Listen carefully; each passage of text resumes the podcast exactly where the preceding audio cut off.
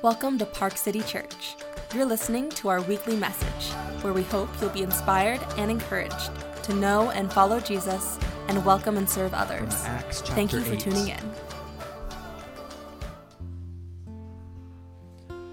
On that day, a great persecution broke out against the church in Jerusalem, and all except the apostles were scattered throughout Judea and Samaria.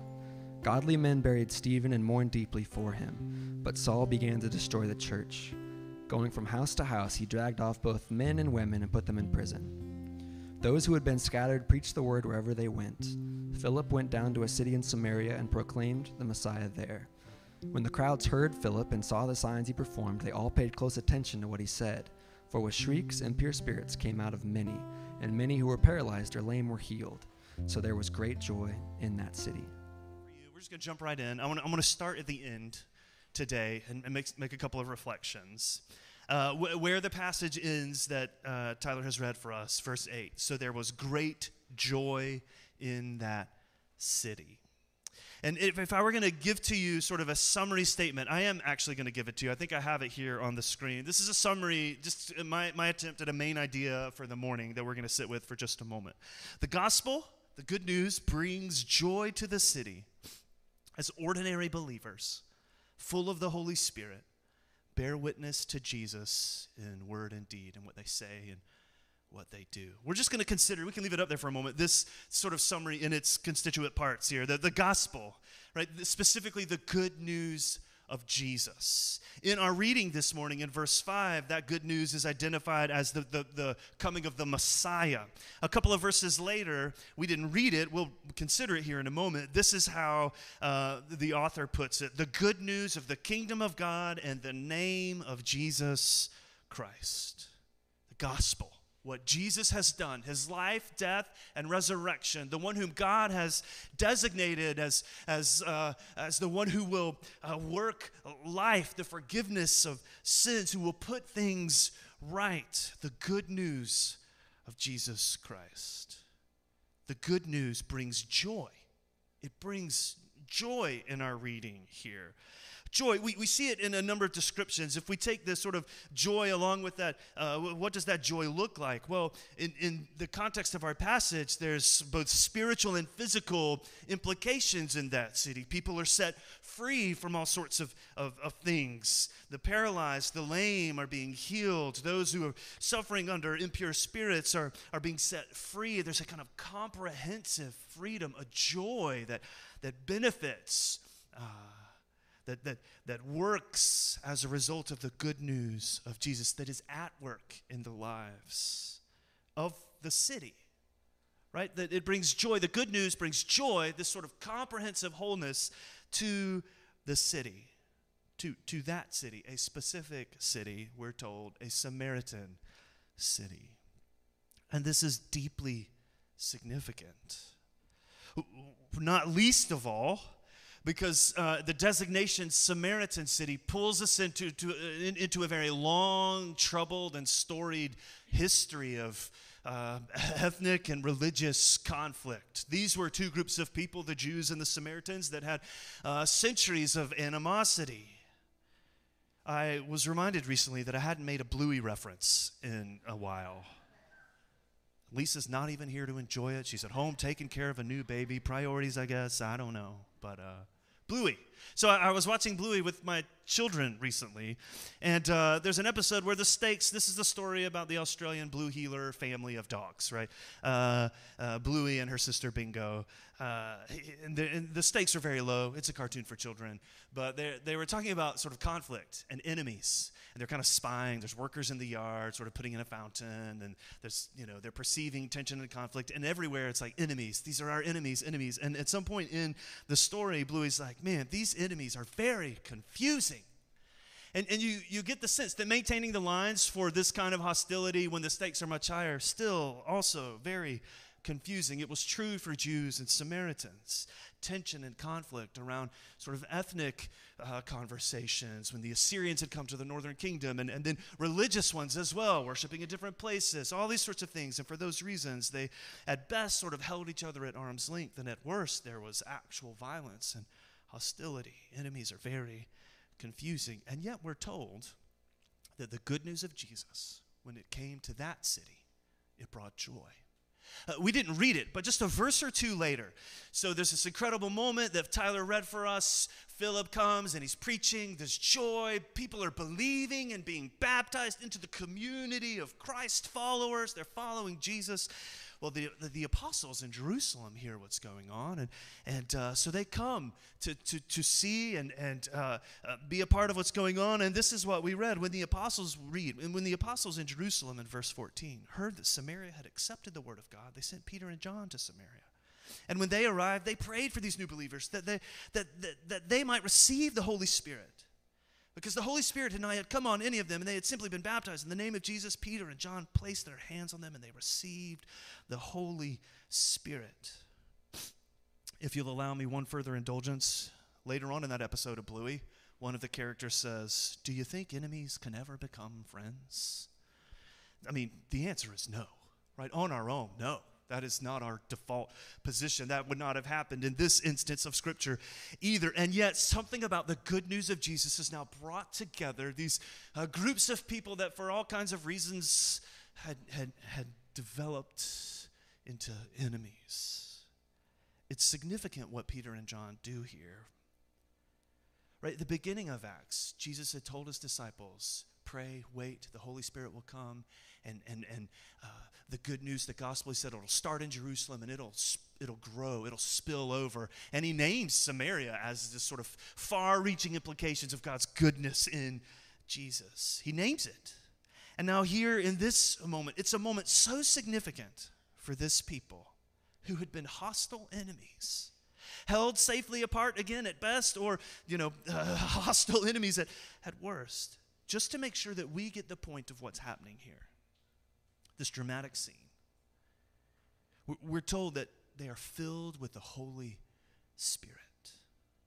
The same Spirit that earlier in Acts we had read the disciples in Jerusalem waiting, Jews in Jerusalem waiting. God fills them with the Spirit, identifies them as His people, lest we want to maintain lines of distinction or keep some separation, the, to sort of drive home the point we're pulled into this moment of the story where the very same Spirit fills these Samaritans in that city. There's no denying they are in the community of God's people because of Jesus.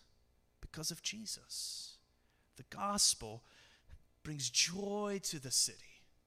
Brings, brings joy to, to that city. But, but again, one other observation from our sort of summary statement here through ordinary believers. There's that little phrase in the first verse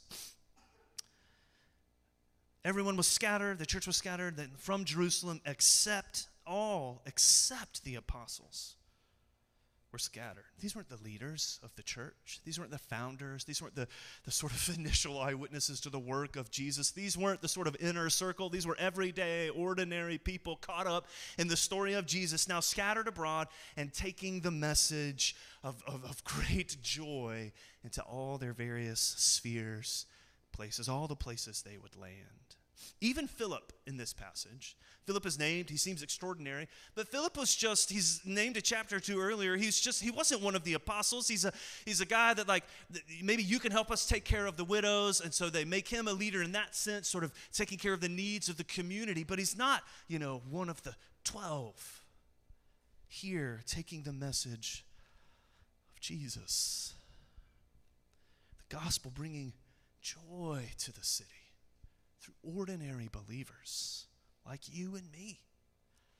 Ordinary believers. I, I saw a headline recently. I was reading an article. He was reflecting on uh, just all the headlines uh, in sort of recent church scandals. And, uh, you know, it's like the headline, the article title was something like, No one's making documentaries about ordinary churches.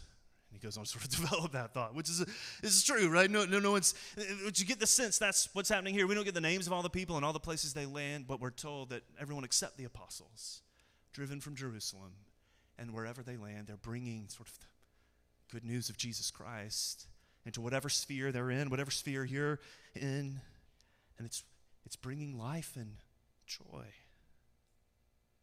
Joy, ordinary believers the Holy Spirit at work in them, bearing witness to Jesus. The church is growing. it's bringing joy. This is, I think, a summary of what our passage says this morning. I should stop, but I'm going to keep going. but because, uh, because it's true and a pattern worth emulating, certainly something I ache and pray for for our church, for churches in our city and our community, for Michael and his community as he returns, for others. Certainly, this is what we want. God, you and your sphere and neighborhood and family and, and, and vocation and all the places you just sort of do ordinary life, that, that in those places you and I would bear witness to Jesus joy would, would flow and people would be drawn into the story. Yes, I, I want to be a part of a beautiful sto- story like that. But that bit of the story isn't what holds my attention this, this morning. It might change tomorrow morning. But this morning, this, this morning, it's, it's the context in which all of this happens that has sort of captured my imagination, for lack of a better word. We, the, the first thing I think we notice, the context out of all of, out of which this happens is grief, grieving. We, we didn't read it. We talked about it at the park this week, but in the chapter just prior, Stephen another sort of just, he's not an apostle. They're like, this guy maybe can help take care of the people in our community in need. He's identified, he's serving, he's challenged, he stands up and gives a, an explanation of, well, this is Jesus, no doubt in an intense moment, and he's stoned. He's stoned. Stephen is martyred, the first Christian martyr. It, it, it, would become a theme in the lives of Christians centuries later, throughout the centuries. N- not always, not always a, a, a, place we go, oftentimes responding inappropriately in violence, but, but at its truest and most beautiful sort of singing of this melody, it's uh, a theme we will hear again. Stephen is martyred. You have to wonder. Right? As people are hearing or watching, they're like, what is going on? What? Jail, I get. You know, you put Peter in jail, you put John in jail, that's fine. What? The, the stakes are significantly higher here. I don't know, maybe still ringing in their ears or reverberating through their hearts was the example of Jesus as he went to the cross. I, uh, I'll ask for one other indulgence. I think this is the only one, and I'll sit with this one for the rest of, of our time together this morning. There's a Florence and the Machine song. Uh, it's fairly recent. I, I, won't call it new. I don't know. Uh, it's good for on a run, right? Um, called "Free." She sings about like her sort of relationship to anxiety and its sort of ever-present sort of personification in her life. And uh, it's an interesting listen. But the bridge to the song has caught my attention. She says this again, you know, noting the context of what she's singing about. Is this how it is? Is this how it's always been to exist in the face of suffering and death, and somehow still keep singing? Oh, like Christ upon a cross who died for us. Who died for what? Oh, don't you want to call it off? I, I wonder. Right? Is there watching Stephen martyred? I, like Christ upon a cross who died for us, who died for what? Don't, don't you want to call it off? What, what is this about? But not just Stephen a martyr. Then we're told that following that, again, the context of this beautiful image and truth, that a great persecution broke out against the church. They were all scattered, driven from their homes and communities. I wonder, like Christ upon a cross, who died for us, who died for what? Don't you want to call it off? What is this about? The grief of this moment perhaps weighing on them. And then in the passage we read, the grief is made explicit. We're told that devout men in the community went and gathered Stephen's body, whatever its condition following that kind of execution, and buried him. Ba- buried him, mourned him, grieved his loss. I hear in this moment perhaps the words of Jesus those who mourn, he says I wonder if in the grief of that moment, was there ever a thread of oh, Christ on a cross who died for us, who died for what? Don't you want to call it off? But if that weren't enough, in, in the midst of that grief, in our reading this morning, we're introduced to Saul. His name will later be changed to Paul, We will pick up his story. Uh, we'll start it next week and then take a break and then continue his story later. But Saul is present in this passage in a meaningful way. First, we're told that he was present at the execution. We didn't read it, but the first half of verse 1, it tells us he was there when Stephen was martyred. But then in verse 3, right, so he's, he's present in a meaningful way. He's the one holding their cloaks so that they are freer to hurl stones more easily at Stephen. But he's present in this moment in a meaningful way. And by meaningful, I mean this description in verse 3 he began to destroy the church. It's a stark description after all these beautiful moments of the church growing and community and taking care of one another. He began to destroy the church, going from house to house, dragged off both men and women and put them in prison. Don't you want to call it off? Against this backdrop of grief, we hear the news from Samaria. There was great joy in that city. An announcement of joy that has accompanied Jesus from the beginning, joy to the world. An announcement of joy shines as this like spark of light in the midst of all of this grief, but not just grief. It's not just the context that comes before that messes with me a little bit this morning. It's the context that follows. We didn't read it. But after the grieving, uh, we read this beautiful description. But then we get this weird episode with a guy named Simon, the magician, the sorcerer. And, and we go from grieving, we'll, we'll use the word grifting, right? Sort of petty swindling. Okay, we have this beautiful moment of the church growing, and immediately we're dragged into the mire of like this weird episode. Let me, let me read it to you in verse 9. Now, for some time, a man named Simon had been practicing sorcery in the city, and he uh, amazed all the people of Samaria.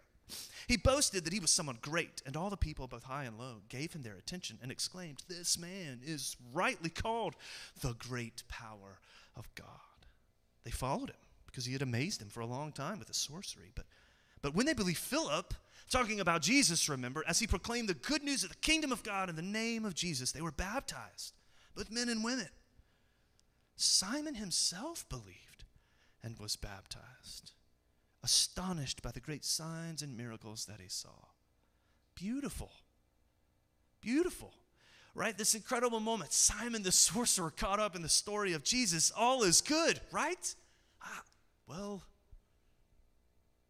this is what we read just a few verses later in verse 18. As the disciples, Peter and John, pray for the Holy Spirit. When the Simon saw that the Spirit was given at the laying on of the apostles' hands, he offered them money.